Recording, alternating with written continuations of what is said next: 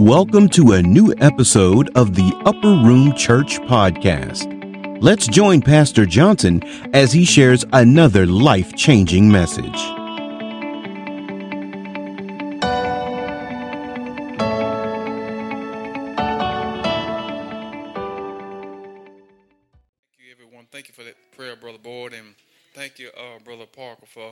Scripture reading. Surely we we bring you again greetings in the name of our Lord and Savior Jesus Christ. We're truly thanking God Almighty for blessing us to be here on today. Truly the Lord is good and he is worthy to be praised. I want to call your attention. You to have your Bible. You can follow along with me. Uh, in the uh, twenty-fifth chapter of the book of Genesis. Genesis twenty-five. Uh, we're going to begin reading at verse nineteen.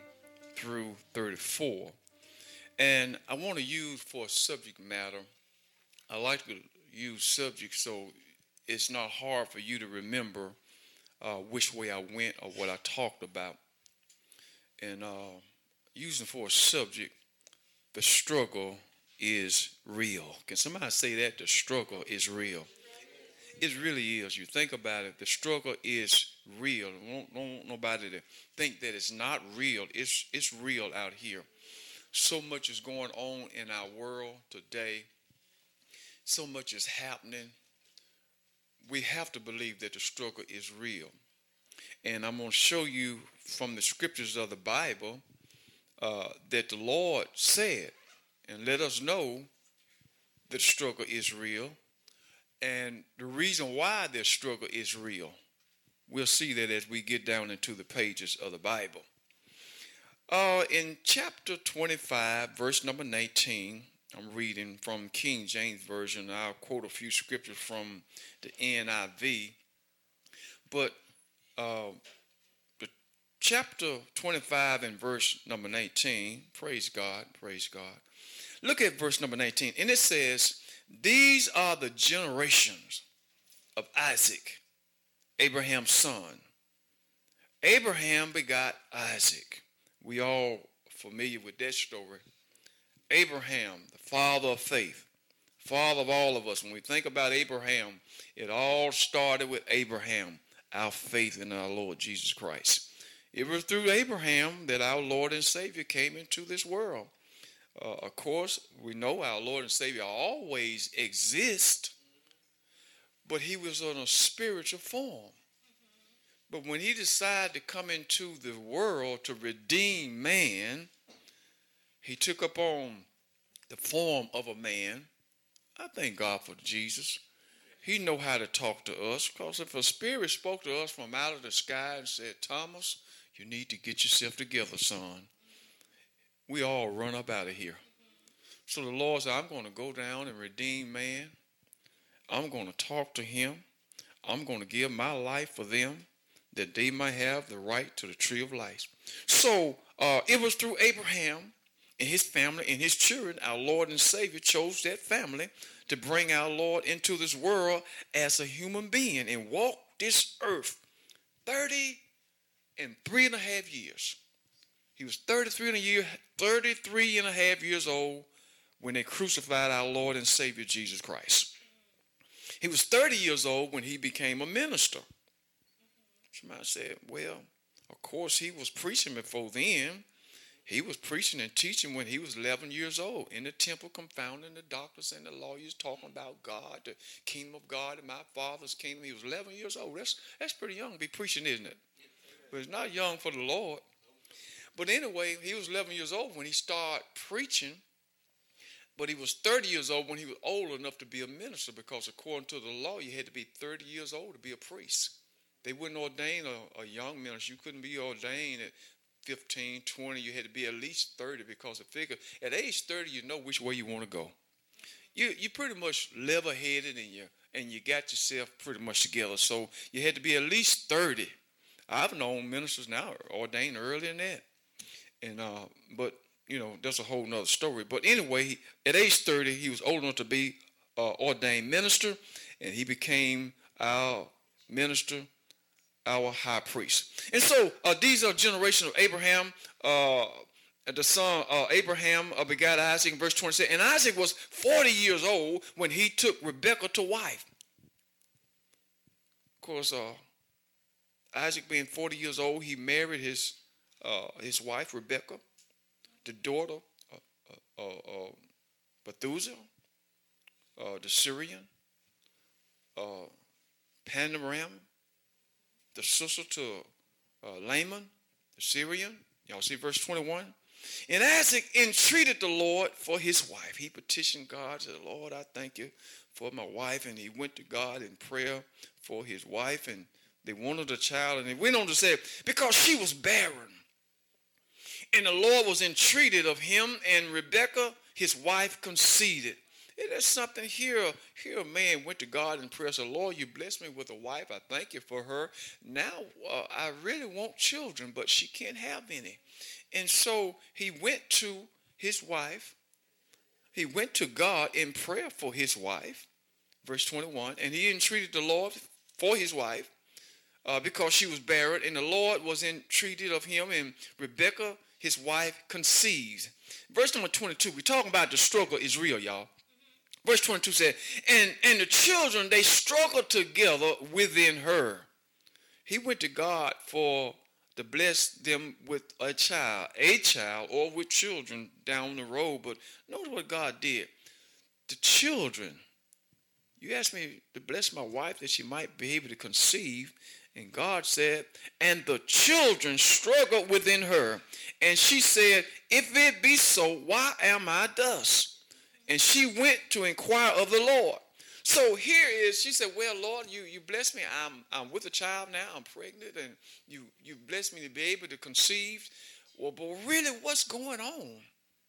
Because I thought that uh, I just had one child in my womb. But the Lord talked to her and said, let me tell you what's going on, uh, Rebekah. And verse twenty-three said, and the Lord said unto her, two nations are in thy womb. Y'all see that? He's told Rebekah, here's what's going on. There was a struggle going on in her womb, but she didn't understand the, the turning and the tossing and the, and the kicking and the, whatever the going on inside of her. She just didn't understand it. Uh, this baby was, was acting some kind of way. But the Lord said unto her, two nations are in your womb. You're pregnant with two nations. And he said, and two manner of people shall be separated from thy bowels. And the one people shall be stronger than the other people, and the elder shall serve the younger. So the Lord is letting Rebekah know that you, you, got, you got two nations inside of you.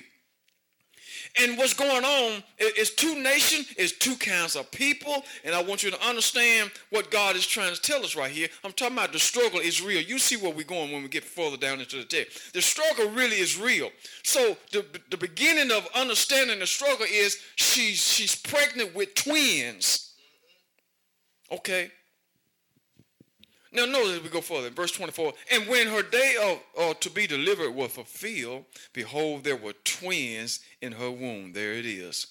Verse twenty-five said, and the first came out, he was red. I had a brother. We used to call him Red because he was red. And the first came out red, all over like a hairy garment. And they called his name Esau. Verse twenty-six says, and after that came out his brother, another brother came out, and his hand took hold on Esau's heels, and his name was called Jacob. And Jacob was three score years old when she bare them. Here Jacob, sixty years old. Remember, they got married when they was forty. But the promise came, amen, some years later, didn't it? He was sixty years old when he got his boys. Verse twenty-seven says, and the boys grew.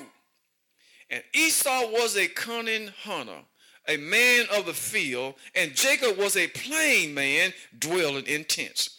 Now, the difference between these two boys, Esau and Jacob, these twins, you know, uh, I think every parent ought to really take note of their children. They do. You, you know the difference between all your children.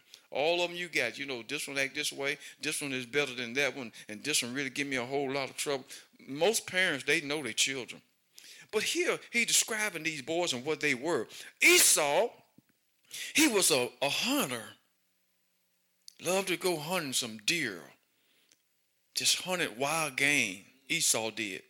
He was a mighty cunning hunter, a man of the field. And Jacob was a plain man dwelling in tent, meaning that Jacob was a man, he just liked to hang around the house. See, they lived in tents, so he didn't go nowhere. He was he was a he stayed home with mom and dad. He just didn't get out. So you notice these these two boys here. One was a hunter, outdoors person, and the other one, he just loved to hang around the house. Verse twenty-eight said, and Isaac loved Esau because he did eat of his venison. But Rebekah loved Jacob. That's something interesting, isn't it? Here is uh uh Jacob was crazy about Esau because uh, Esau loved to eat his cooking, loved his father's cooking. He cooked this type of stew, and Esau loved that type of stew that his father uh, put together. But, Re- but Rebekah, she loved Jacob so. You know, it's okay. You love this son, and I love that son, but you know, you got to be very, very careful, careful parents, not to make a big difference in your children, so much so that they really notice it. Y'all know what I'm talking about? Sometimes it's very, very noticeable in family or uh, the, the, who the parents love. Oh, this my boy right here. Oh, this a daddy girl right here. Amen. Would you get to do that for me, for Sanders? Uh, this is a daddy girl right here. This is a this is a mama's boy right here. And you have to be very, very careful because sometimes our children can notice how we feel or about them. And so here, uh, uh, uh, uh, one loved uh, uh, Esau, Isaac loved Esau, and, and Rebekah, she loved Jacob. Verse twenty-nine said, and Jacob, he saw pottage. He was cooking pottage, and Esau came from the field, and he was faint. He was hungry, hungry for hunting all day in the fields, out there all day long, trying to trying to catch something, trying to kill something, and he was just tired. And verse thirty said, and Esau said to Jacob, "Feed me, I pray thee, with the same red pottage, for I am faint." Therefore was his name called Edom.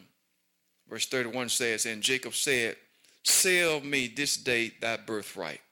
You know, that's something to think about right there. Here, Esau was tired from hunting all day, wanted something to eat. He said, feed me that same pottage that my dad made. Make me this stew, the same stew that dad made. Because I'm tired, hunting all day. Jacob had something else in mind. So Jacob, being the youngest, Jacob said, I'll make you this stew. But I need you to sell me uh, your birthright. Everybody understands the birthright. The oldest child is the one to get, uh, he's entitled to the birthright. He get most of the wealth, most of the inheritance of the family. Other children might get a little something, something. But the oldest, well, he, he got most of the things that his father, his parent would leave behind. But Esau uh, was the oldest, and Jacob being the younger, he said he took advantage of uh, Esau.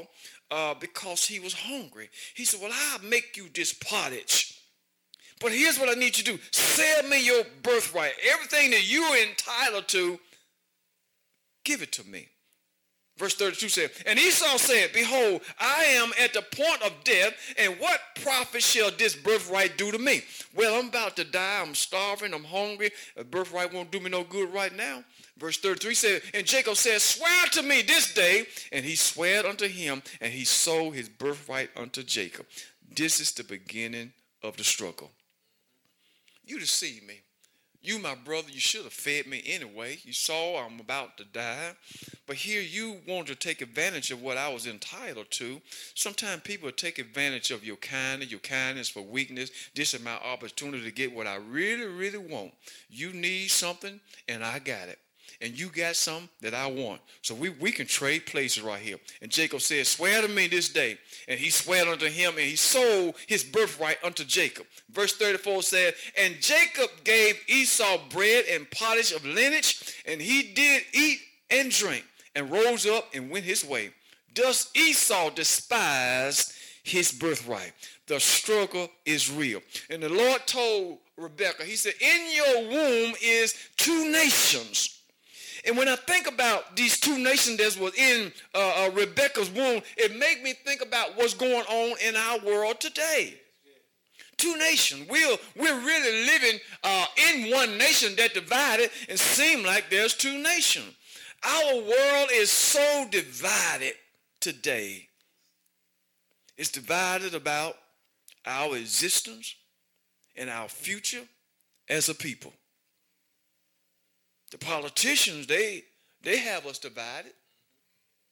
The left versus the right. Religion have us divided about what we believe and what not to believe. Then we have the atheists. They say, what's the big deal? There's no God anyway. So we are really a, a divided nation. And when I look at our country, I, I hear different politics say, well, I, I said this before, when they said, well, uh, uh, uh, the people has spoken. This is what the people want. That's one nation. And then, uh, uh, but that don't speak for everybody. Because one side wants to go this way, and the other side, their laws want to go this way. So really, America is a divided country. Y'all follow what I'm saying? We are so divided because of religion. The Muslim, they think that uh, uh, their goal is to conquer the world, and everybody going to be Muslim. Islam. If you don't want to be Islam, that's their goal, is to destroy every religion on planet Earth. And everybody going to worship Allah. That's their ultimate goal. Okay? Then we have all kind of religions. You got the Baptists, you got the Methodists, you got the Jehovah's Witness, you got the Church of Christ, you got the uh, Church of God in Christ, you got the Holiness of the Apostles. We are, we are so divided. We're so divided. So we're really, it's really America. I, I, I think about this sometime, and I, I've said that. I said, you know, really, there's two America. There's America that they want, and then, then there's the, uh, America that the other side want. But really, actually, it's one America, but but actually, there's two, but there's one. There's only one nation, but we're so divided as to which way we should go as a nation. And here, God told uh, uh, uh, Rebekah, he said, in your womb are two nations. You, you, you carry two sons. You carry Esau and you carry Jacob. Jacob is one nation and, and Esau is one nation, and they both different one from the other one. Esau want this, Jacob want that, and this is the way our world is today. We are so divided, but the struggle is real. So I'm understanding now uh, how... Uh, The problem that we have in life uh, exists is because the struggle is real. Even so much in our family, the husband and the wife, the struggle is really is real, even in our families. Well, the husband wanna, he wanna serve the Lord, and the wife don't. I can identify with that. I, my, my brother, some years ago, I can identify with my brother-in-law and my, my, my sister. I remember my brother-in-law, He drank, he drank uh, like a sailor. Every weekend, dear brother-in-law was just drunk. And I mean, I'm not talking about just, I'm talking about sloppy drunk. Did that for years, for years, fifteen, twenty years, just drunk, just drunk. My sister complained about him drinking. Why don't you quit drinking? Tired of you drinking. But you know what, one day, Uh, the Lord came, he appeared to my brother-in-law and talked to him. He told me about it. He said, Thomas, I want to show you something. And he wrote it down, wrote down what uh, a letter. He said, this is, a, I, I had a dream, and this is what the Lord told me in my dream. I'm going to let you read the letter. In the dream, he, he just shared with me a lot of things that the Lord uh, told him. Anyway, the Lord appeared to him, and the, and the visitation was so strong, it shook him to the core.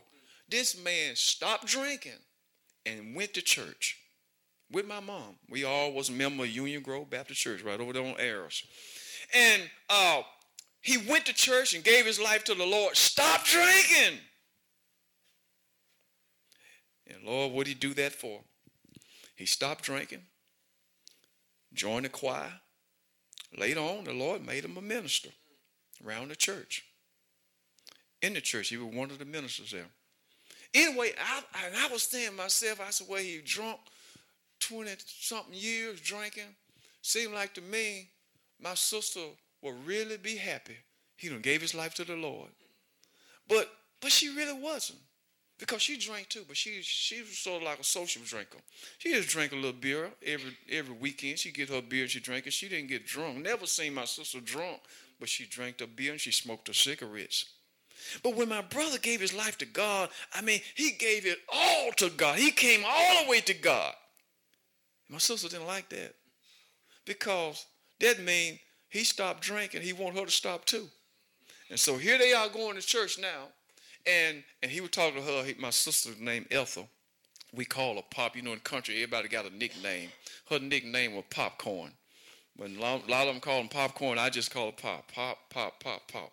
So anyway, uh, uh, instead of her being happy that he gave his life to the Lord, she was upset, because as he gave his life to the Lord, now he he's he's petitioning her, why don't you give your life to the Lord? Why don't you stop all this drinking, stop all this smoking, because it's it's only, it's hurting you. And she was angry at him because he gave his life to the Lord and gave up all the drinking, gave up all the Budweiser, gave up all all the, you you you you name all the brands that they drink, gave it all and, and came and gave his life to the Lord. The struggle is real. And so there was a struggle right in their family. He wanted to do the right thing, and she wasn't ready to do the right thing.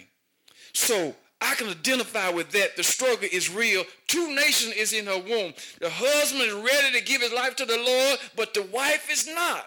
The wife is ready to give her life to the Lord, but the husband said, I'm not ready to do all that right now. The struggle is real. It's real at your house. It's real at my house. It's real all over the world. Listen, when I gave my life to Jesus, my family wasn't so happy with me. They weren't so happy. Seemed like they should be happy. I'm doing the right thing now. I'm walking, I'm going, I'm walking straight and narrow. I love me some Jesus. But they wasn't happy. No, not at all. But listen to what the Lord said. He said, in your nation, in your womb is two nations. I want to go just a little bit further. I want to show you uh, why there's two nations. Somebody said, why is a struggle like this? I'm going to show you, and I want to paint this picture of you today. The reason why the struggle is real, Jesus came to make the struggle real. Look at the book of Saint Luke. Turn there with me. In your, in your womb uh, is two nations, two different people. This is why the struggle is so real. Saint Luke, the twelfth chapter. I ain't going to be long this morning. Sing Luke, the twelfth chapter. And look at verse number forty-nine. Here's what the Lord said. What, what, what makes the struggle is real is when you accept the Lord Jesus Christ, people really have a problem with you. The reason why they are fighting so over in Israel now is because the people, they have a problem with religion. They have a problem with the Christian. They have a problem with uh, the, the, the Jewish people, who's of the lineage of Abraham and of the lineage of coming from Jesus Christ. They got a problem with that. Verse forty-nine said, Jesus, verse uh, Luke uh, uh, twelve and forty-nine, y'all said, he said, I am come to set fire on earth, and what will I if it be already kindled? So what the Lord is saying in verse forty-nine, he said, I came to set this world on fire. People don't understand. They think Jesus came into the world to make friends and make peace with everybody. Jesus came to, to set the world on fire. Y'all see what I'm saying? He really came to set the world on fire. I'm going to show you. As we read further into the scripture, you understand which way I'm going. He said, I came to set fire on the earth. And when you give your life to Jesus, I'm telling you, you don't start a fire now. When my brother-in-law gave his life to the Lord and stopped drinking, man, he started a fire right there in his house. I mean, the fire is burning. Verse fifty said, but I have a baptism to, to baptize with, and how am I straight until I uh, till it is accomplished? Verse fifty-one makes it real plain. Suppose you that I am come to give, to give peace on earth. Y'all see it? Jesus said, you, you think I came to give peace on earth? I tell you, no, nay me, no, no, but rather division. So here, now in, in, in the King James Version, King James entitled my Bible, I don't know what y'all see on top of it, but the top of my Bible, King James said, Christ brings division. Christ brings division. Now, in the N I V Bible, it, it, it, it says Christ caused division. And this is the struggle that we have in our life. It's, it's all about choosing Jesus Christ. He said, I su- you suppose that I come to give peace on the earth? No, I tell you, I came to bring division. Listen to verse fifty-two. For, for from henceforth there shall be five in one house. Let me read it again. For from henceforth there shall be five in one house divided. Y'all see it? Three against two and two against three. One house. Why? Because of making the decision to serve Jesus Christ. Y'all see what I'm saying? The struggle is real. When you give your life to Jesus, this is why the devil gets so mad when people want to come to church and go to church and give their life. The devil, it, stir, it just stirred the devil up. The devil is on fire. He's upset. Oh, I'm losing. I'm I'm, I'm losing, Brother James. Now, oh, I got to do something. He can't let you get away, man. I can't let James go. I got to do something. He one of my big clientels. So the devil go about to stir up division in your house, on your job, with your family. Why you go to church so much? When I was going to church, we went to church uh, Tuesday night, Thursday night, Sunday night, Sunday morning, Sunday night. Four times a week, we, we went to church. We went to church, and I loved going to when I was young. And my family said, why you go to church so much? It don't take all that. But to me, it took that and some. To keep this old boy straight, it took that and some more. I need, I need to live at the church. Just make me a room back there to get all that stuff up out of me, being a teenager. But notice what he said here. He said, uh, verse fifty-one, suppose ye that I am come to uh, to give peace on the earth, I tell you no, but rather division. From, for from henceforth there shall be five in one house divided, three against two and two against three. Verse fifty-three said, the father shall be divided against the son, the son shall uh, uh, against the father, the mother against the daughter, the daughter against the mother, the mother-in-law against her daughter-in-law, and the daughter-in-law against her mother-in-law. Why are they divided? It's all because of Jesus. When one chooses Jesus, you're going to lose a lot of friends. Folk going to get mad at you. My sister told me, I wanted him to stop drinking. I wanted him to go to church, but I didn't want all that. You know, a beer every now and then won't hurt you, but no, when when, when the Lord saved, when cleaned him up, he cleaned him up. And see, when, when God when God really come into your life, he don't come in there to play. He come in really to clean you up. Somebody said, Lord, I thank you for cleaning me up. But some folk, they don't want to be clean all the way up.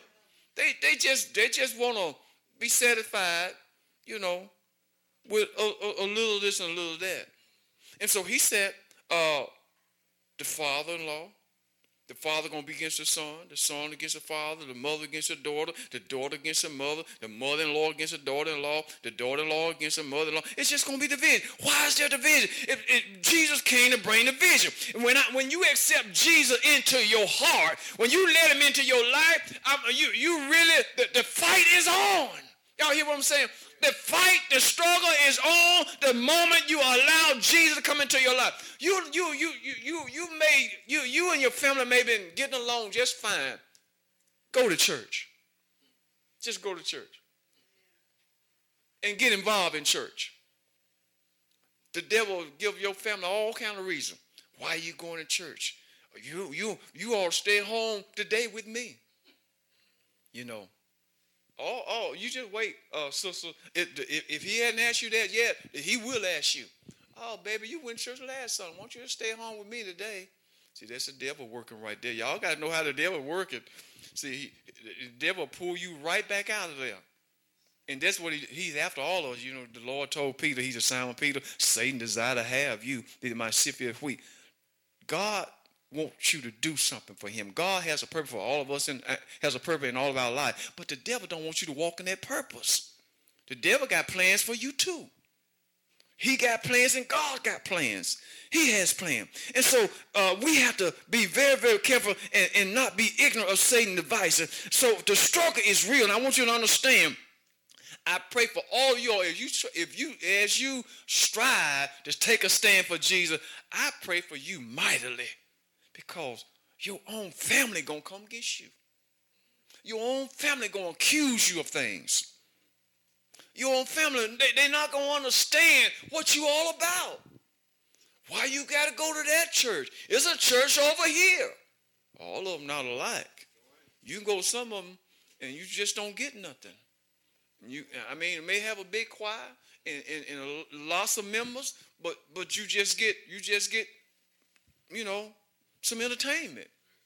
You may not get no understanding uh, of God's word and, and what God is all about, but if, if you want some understanding, you got to go where some teaching is being taught. Y'all follow what I'm saying? You got to go where some good teaching is being taught, and your, by your mind and your understanding will come more open to God and God's word than, than ever before. We need, we need the word of God. Am I making sense to anybody? Let me go just a little bit further. I'm all, I'm almost done. But but I want you to understand that the struggle is real. I understand it. I understand it. When I came, I thought I had some friend, but when I came to Jesus, a lot of my friends I thought were my friend, they went the other way. They went the other way. And I had a lot of friends. I, I played sports in school, but when I came to the Lord, they went the other way. Because they, they want me to continue what we was doing, what we had going on. They, they liked it there. Let's keep doing what we're doing, man, hanging out on Friday, hanging out on the corner with our pants hanging down. Now, some of y'all probably don't know a lot about that. Back in the days when men used to hang out on the corner with the pants, we used to wear silk underwear back then. Now they're just wearing cotton, Looney Tune. But we we used to wear silk underwear, silk T-shirts, silk shorts, and, and we took pride in wearing our Levi jeans with our pants. This, this sag and stuff ain't just came out. It was back way back then. So it went away and then coming back. And uh, it, and, and that's sad. It really need to go away. But now let's go a little bit further. Let me give you some more, some more Bible here. Now, but I thank God the struggle is real. Now, in the book of Saint John, the eighth chapter, Saint John eighth chapter, but I thank God for the struggle is real. But you know what? The only somebody that can really set you free from the struggle is Jesus Christ. The struggle began in, in, in, in, the, in, in her, uh, Rebekah's womb with Esau and Jacob and went forth, and it still exists today in family. It's so important that husband and wife, y'all got to work together. Because if you don't, the devil will tear y'all up. If the devil will tear y'all up. It really will. The struggle is real. Am I making sense to anybody? Somebody said, I didn't come to church to hear all that, but you need this. You need to know that family need to be family. Husband and wife got to stick together, because the, God puts you together and the devil trying to destroy you. Now, Jesus said in, in, in Saint John, the eighth chapter, verse number thirty-six, he said, if the Son therefore shall make you free, you shall be free indeed. I thank God today that, that Jesus is the only somebody that can really set you free and give peace in your family. He's the only somebody that can do that. If the Son therefore make you free, anybody free today, you shall be free indeed. The struggle is real. And the reason why it's real, because we made a conscious decision that I want to serve God. He came into this world to bring us salvation. He sent his son, Jesus. He died on the cross for my sin. I accepted Jesus as my Lord and Savior. And the struggle began right there. The fight is now on. Now you're getting away. The devil will see you getting away. You're slipping away. I got to get you back. So the struggle is real. So the Son is who set us free. But I want to read you something in the book of uh, Romans. I'm almost done. Romans, the seventh chapter. The struggle is real. Don't let the devil fool you. Now, as I say, I pray for everybody that decide to give their life to Jesus, because I know the devil's after you now. Man, you got a big target on your back now. You can join any church you want to join. You can join Church of Christ. You can join Jehovah's Witness. You can join the Church of God. Just name the church, a Catholic. Join any of them. But when you really give your life to Jesus, the devil coming at you. He really coming at you. He don't want you to do that. Don't give your life to Jesus. In a lot of other religions, they don't they don't require you to give your life to Jesus. Just come to church and be a good member and pay your tithes and pay your offering. They don't require very much. You you can you can you can do. Uh, a, a man told me a long time ago. Old man, y'all probably never heard it like this before.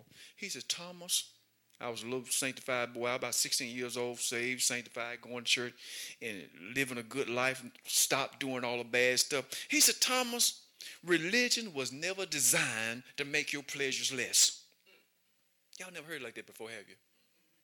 He said, religion was never designed to make your pleasure less. In other words, religion wasn't designed for you to stop doing what you was doing. You can still do what you're doing. You can still smoke your pipe, smoke your cigarette, and, and, and have your girlfriends and everything else, and you still a religious man. It wasn't designed to stop you from doing all those things. That wasn't a bigger lie the devil ever told. You mean I can do all that and, you know, and, and, and, and I can, oh, man, it sounded good, Brother James. You mean I can still do all that? My girlfriend stayed right down the street, and when I got saved, I told her, I said, look, you either come to church with me or I'm going to have to let you go. That's what I told her, point blank. Love that girl, James. I said, look, I'm going to church. I'm enjoying church. I love Jesus now. I said, we, we, I, I ain't coming over there. If you, if you, we want to be together, come to church with me. Then we can be together. Then we, we'll date and we'll talk about marriage down the road. She wasn't ready for church. And I was ready for church. And as much as I love that girl, my high school sweetheart, as much as I love her, I'm ready to go to church, and she ain't ready to go to church. Guess what happened, Bro Obi? I, I went to church and left her down the street. So religion, Jesus, caused a division between us. I accepted him and she wasn't ready for him. So what I'm trying to get y'all, get y'all to see is, is, is really sometimes we, we think and we want to put it on the preacher. It's, it's not me that bring a division in the family. It's, it's Jesus Christ. I'm preaching the gospel of Jesus Christ. If you believe the gospel of Jesus Christ, it's going to bring division, because if one believes and the other won't, it bring division. Jesus said, do you think I come to call bring peace? No, I come to, to cause division. I want this man to make a conscious decision. And if it's everything connected to him, if they really love him, they make one too. I want this woman to make a conscious decision to give her life to Jesus. And everything that connected to her, they'll make one too. If you really, really love them. Look at what we at here. Uh, Romans the seventh chapter. Did I give you that? Yes, sir. Romans the seventh chapter. I'm going to show you. Uh, Paul understood what Jesus was saying. He whom the Son set free is free indeed. The struggle is so real. But I'm saying, don't let And now, now, there was a woman in the Bible. Y'all heard the story of uh, Naomi in the Bible? Naomi. Everybody heard that name, Naomi. She was a, a, a lady in the Bible that married a, a, a, a woman named Ruth, had a son. And Naomi married Ruth's son. They were, and, and, and they was a happy family. And uh, Naomi's uh, husband died, and he went on to be with the Lord. But anyway, the relationship between Naomi and Ruth was so close, so close that even though uh, she lost her husband and and the other one lost her son, the relationship in the family was so close that they won't separate. Most of the time, just like on yesterday, we funeralized my, my good friend uh, Michael Small. He lost his wife, Trish. Beautiful family. Most cases, uh, after uh, Michael's wife gone now, he really legally is no longer. Uh, her dad's name was uh, Briggs. Elder Briggs is really no longer Michael's dad-in-law. And it's just a matter of time. Michael stop might stop going around and move on and do something else, take another wife. But I said that to say this, but in Naomi and Ruth's story, the way it go, uh, uh, Naomi loved her mother-in-law, so she didn't want to take another husband. I'm just going to stay in the family, and, and, and, and mother, I'm going to be with you. I'm going to follow you wherever you go. And, and so much so, what I'm trying to say, get to the point down to the, what, what my punchline is just right here. Uh, Naomi told Ruth, her mother-in-law, she said, I'm going to follow you wherever you go. Your God going to be my God.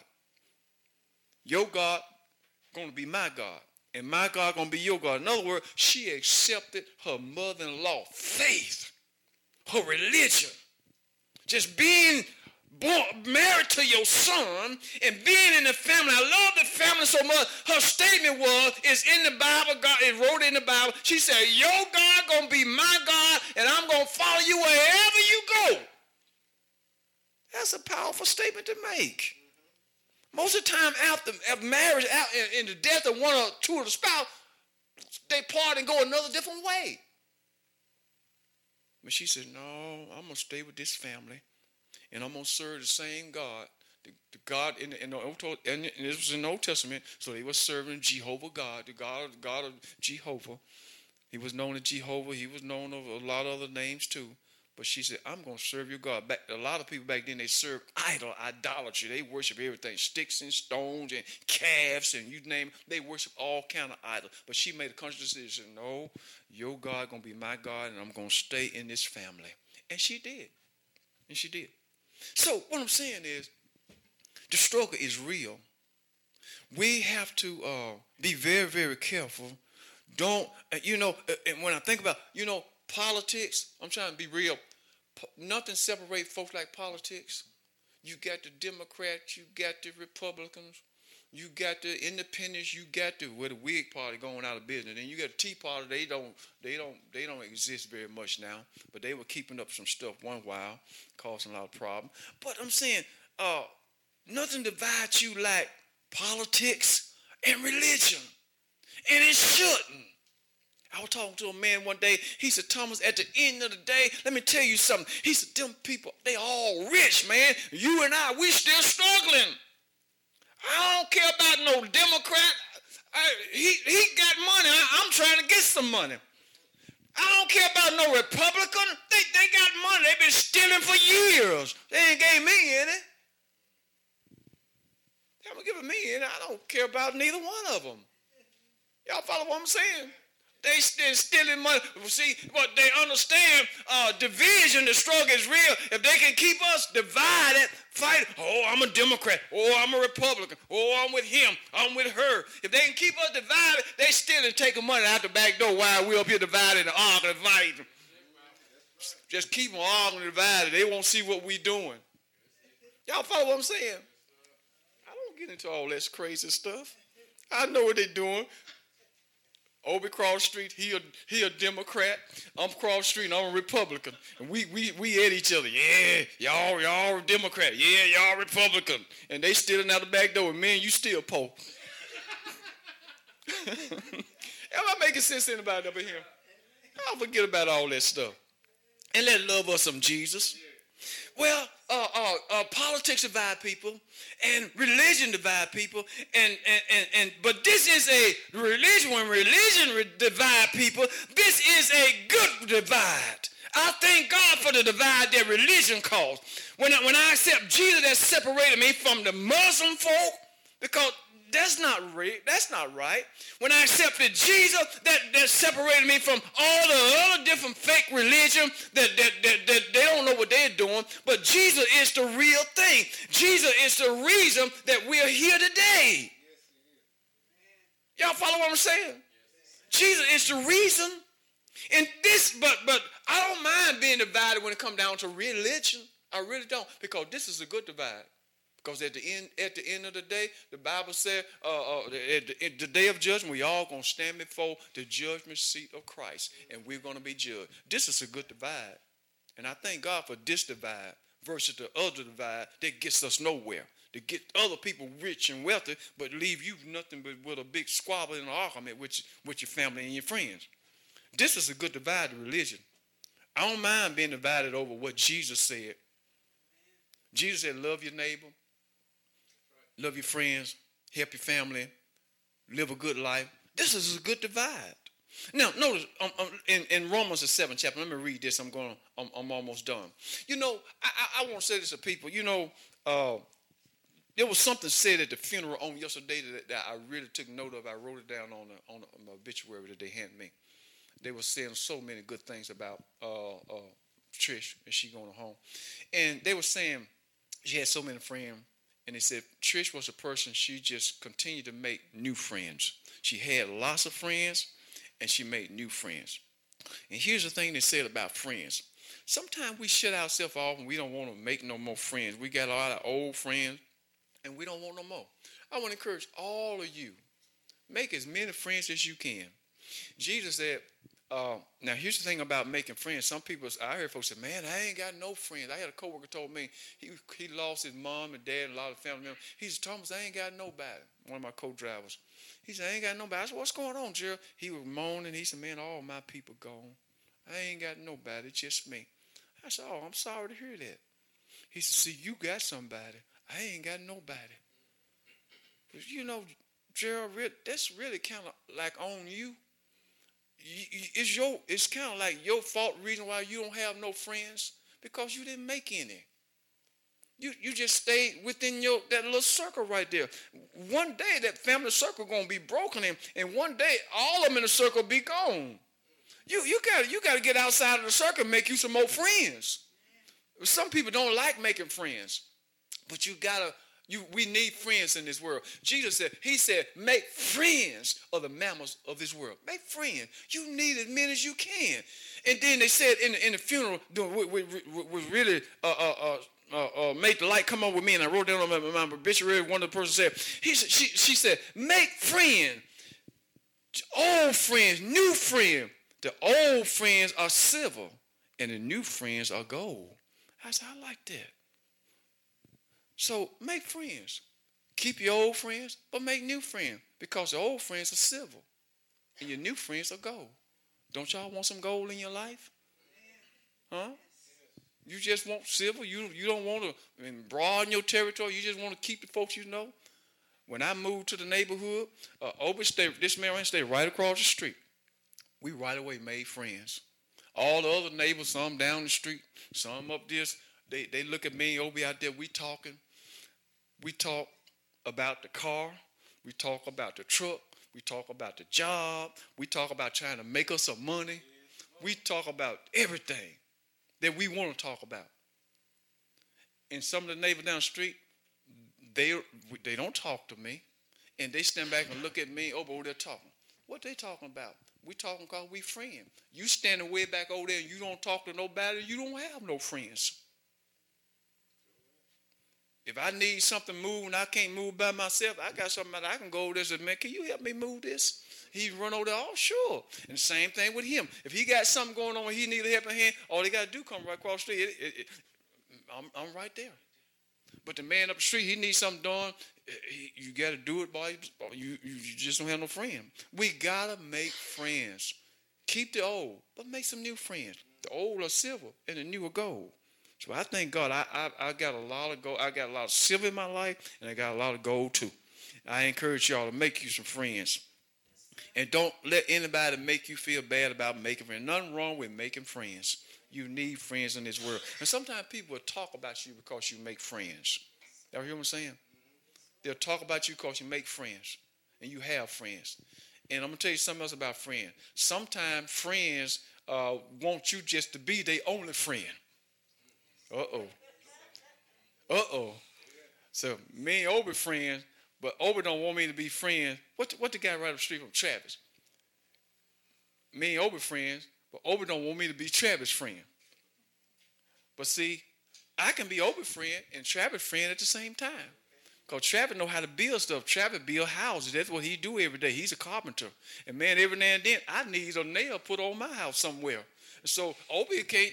Can't do that. And so I go up the streets. I had him on the other day. He fixed something in front of my house. I tried to do it. I couldn't get it lined up for none. Went right up the street and got trapped. Come right over there and do it. He did it while I was at church. Come back home. I said, oh, man, that looks good. All I got to do is paint it. Make you some friends. Am I making sense to anybody? The struggle is real. And don't let nobody make you feel bad because you got friends. You never know who you need. And uh, I'm, I'm going to tell you something this right here. I'm, I'm, I'm almost done. I, I met a lady. I told my wife one time, we, we, we had some folks right here in this church. I mean, this particular sister, I told my wife, I said, if I could ever get her to be my friend, if I can get this woman on my side, on my team, I really have something going on, Obi, because she had influence. She knew a lot of folk. She talked to folk. Folk hang around her. People follow her. They're, folks will go with her everywhere. If and, and me being a preacher business, I'm thinking like this, right? If I can get her on my team, man, this whole side of the church will be filled up. That's what I'm thinking about. I did everything in my power to befriend her, to get her to be my friend, but I, it just didn't work out. So I had to move on and find somebody else to be my friend. Sometimes some folks just don't want to be your friend. I met him one, one day. He told me he he he he owned an auto part, Sykes Auto Part, out there in South Memphis. We was talking. He said, Thomas, I'm a good person to know. I said, really? He said, yeah, yeah, I'm a good person to know. And you know what? Me and him became friends. I need anybody to work on my car. If I need some parts to go to my car, all I got to do is go to Sykes Auto Part. Y'all make y'all some friends. Listen to, listen to what he said here in the Word. I'm going to let you go. I'm almost done. But if you don't make you no friends, you, you, you really can have some problem in this world. Romans the seventh chapter, verse number fourteen. Check this out. He said, for we know that the law is spiritual, but I am carnal, sold under sin. For that which I do, I allow not. For what I would, that I do not. But what I hate, that I do. So I'm trying to show you, the struggle is real. Sometimes we find ourselves doing things. You ever done something you really didn't want to do? I have. So he said right here, for what I would, that do I not. I don't do what I really should do. But what I hate, that I do. I've done so many things I hated, but I did it. Why you do it, Thomas? I couldn't help myself. Verse sixteen. If then I do that which I would not, I consent unto the law that it is good. Verse seventeen. Now then it is no more I that do it, but sin that dwells in me. I couldn't really help myself. That's what Paul is saying. He said, I couldn't help myself. I really didn't want to do it. You'd be surprised. The struggle is real. You'd be surprised at the people that are doing things that they really don't want to do, but they can't help themselves. They can't stop. The struggle is real. But I'm going to show you who, who, the, who the answer, where the answer is. He said, in verse seventeen, now then it is no more I that do it, but sin that dwells in me. Verse eighteen, for I know that in me, that is in my flesh, dwell no good thing. And you know when you think about that, now, now it takes some nerves to say that. In my flesh there dwell no good thing. You as a person, me as a person, uh, really there's really no good in us. The reason why we're good is because Jesus is in us. It, it's the God in me. It's the God in you. That's the only thing that really makes us good people. Without Christ in me, I don't think any of y'all really like me. Without Christ in you, I, I don't think I could stand you. Because we all know where we were, where we come from. We all come from different walks of life, mm-hmm. we, different backgrounds. You was into this and I was into that. But without Christ in us, there's really no good in, in a man. There's no good in a woman. That's why I, I encourage men and women, if you're looking for a companion, don't ever marry a man that don't love the Lord. That makes sense. Don't ever take a man. Don't ever marry a man that don't love Jesus. Go to church, cause you gonna you getting a devil. And every and every now and then, every, let me say it like this: every now and then, if you marry him and he don't love Jesus, every now and then, them horns gonna come out. Y'all listen to me. You gonna see those horns. They gonna come out. He gonna cut up. And so uh, the struggle is real. Now. Because there's no good in no man, there's no good in no woman, there's no good in nobody outside of the Lord Jesus Christ. For I know that in me, that is in my flesh, there dwell no good thing. For for to will is present with me, but but how to perform that which is good, I find not. I, to, to, how to do what's right. How you, you can't do what's right without the Lord. This is why people mess up so much in life. You can't do right outside of Jesus. Am I making sense to anybody up in here? Outside of the Lord, you can't do right. Outside of the Lord, brother, you gonna mess up. I don't care how how much she love. I love you. I, and they can tell me she love me all she wants, but outside of Jesus, I'm gonna mess up. And outside of Jesus, she gonna mess up. If you don't love the Lord, the devil gonna cause you to mess up, do something wrong. So he said, he said, now it dwelleth in me, uh, uh, uh, there dwelleth no good thing. For to will is present with me, but how to perform it, that which is good, I find not. I don't know how to do it. So I thank God for Jesus. And I can say, like that man told me in South Memphis, he said, you know, people, uh, you know, I think you really need to get to know folks. Bro, Obi, if, if people really get to know you, they'll know you're a good man. If people really get to know you, uh, my brother and my sister, they'll know that you're a good person. But people won't take the time out to get to know you. They'll criticize you. They'll talk about you. Oh, I don't know about him. Oh, I don't know about her. Get to know the person. You got to get to know a person for yourself and never go based off what nobody else said about nobody. And that, that's always been one of my things. I never let nobody tell me nothing about nobody.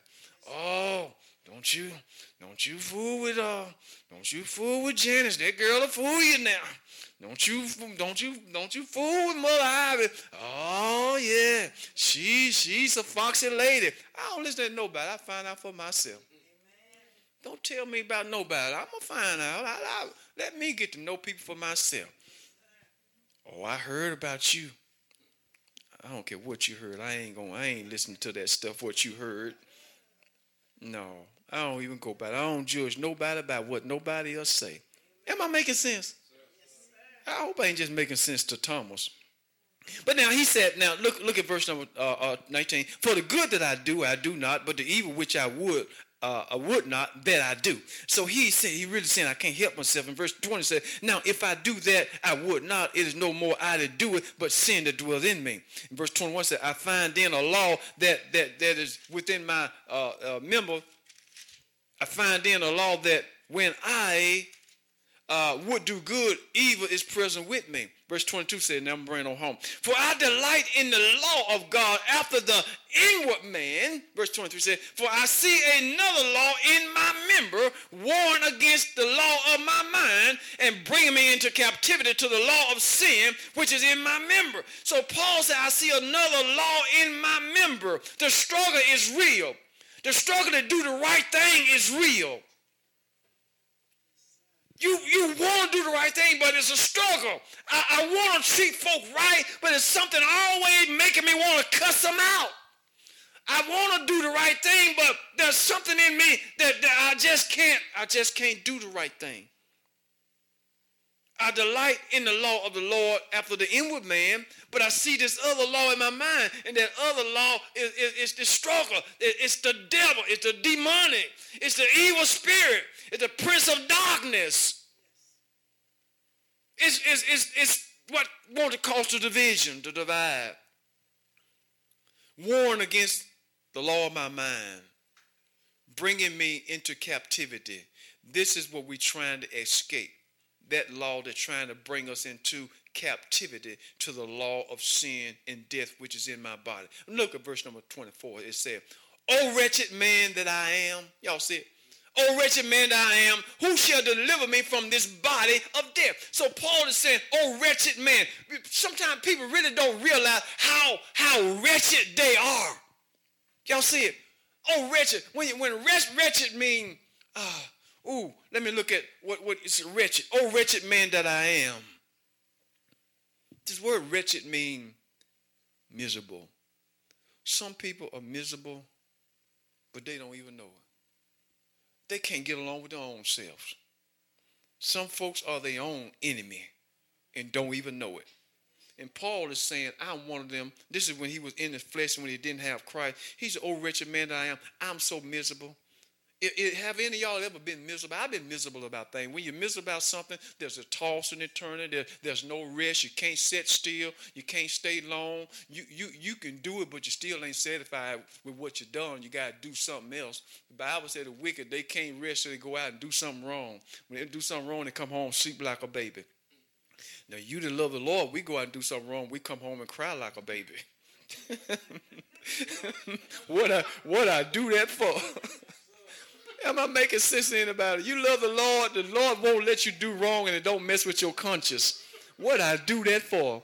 The devil go out and do something wrong. The sinners go out and do something wrong and come home and sleep like a baby. Man, I stole all the money.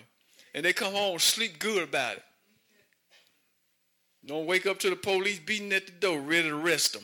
He said, "Oh, wretched man that I am," he asked in the chorus, "who shall deliver me from this body of death?" And sometimes we are trapped. I'm miserable. Who can deliver me? Who can deliver me? I need to be delivered. And he went on and answered this question in verse twenty-five. He said, "I thank God." Somebody said, "I thank God. I thank God through Jesus Christ our Lord. So, so then with the mind, I myself serve the law of God, but with the flesh, the law of sin." I thank God. The, the struggle is real, but I thank God and nobody but Jesus. Who can, who can deliver me? I'm so miserable. This, uh, I'm miserable, a person I am. Now the N I V reads like this. He said, "Oh, what a miserable person I am. Who will free me from this life that is dominated by sin and death?" Thank God. The answer is Jesus Christ our Lord. Who can deliver me? I'm so miserable. I ate the whole thing and I'm still not satisfied. I took everything she had. I'm still not happy.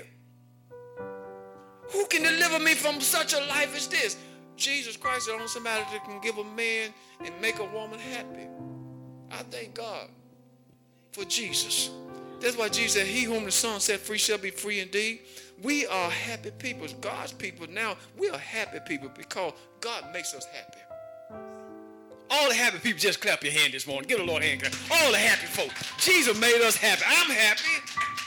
I'm happy. You happy. Thank God for the happy folk. And what gave us this happiness? The Lord and Savior Jesus Christ. He gives it to us. And that he's the only one that can. He's the only one. He's the, the, the, the, listen, the only life, I'm, I'm closing, the only life that's worth living is the life with Jesus Christ our Savior. That's the only life that's worth living.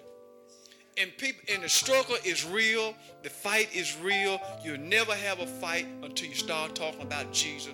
You can talk about any religion in the world. Nobody get mad at you like they will when you talk about Jesus. You can talk about Jehovah. Ain't nobody gonna get mad. You can talk about the Muslim. Ain't nobody studying no more Muslim. You can talk about the, the Catholic. Ain't nobody worried about them Catholic folks. When you start talking about Jesus, the gospel of Jesus Christ, then the devil get mad. He really get mad. He want to cut up. But this is the only life that's worth living. And this is the only life that's, that you can live, and you look for a better life on the other side of glory. Give the Lord a hand. Praise. I'm done. God bless you. I hope I said something encouraging you this morning. But the struggle is real. I want you to understand the struggle is very much real.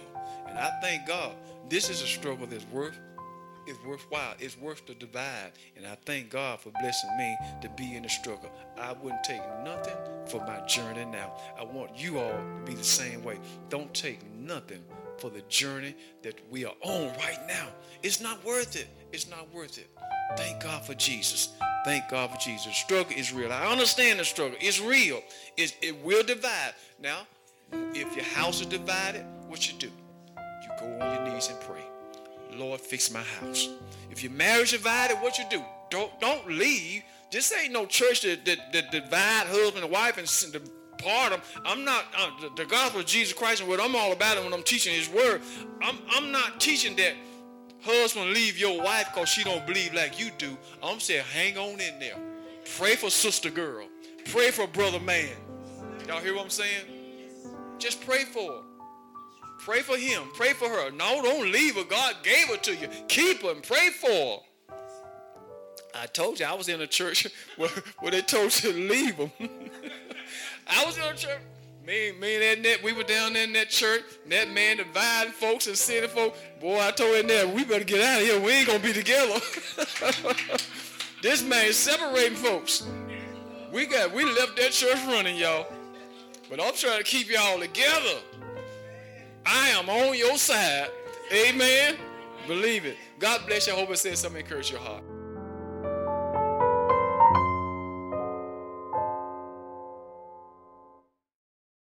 Thanks, Pastor Johnson, for another amazing message.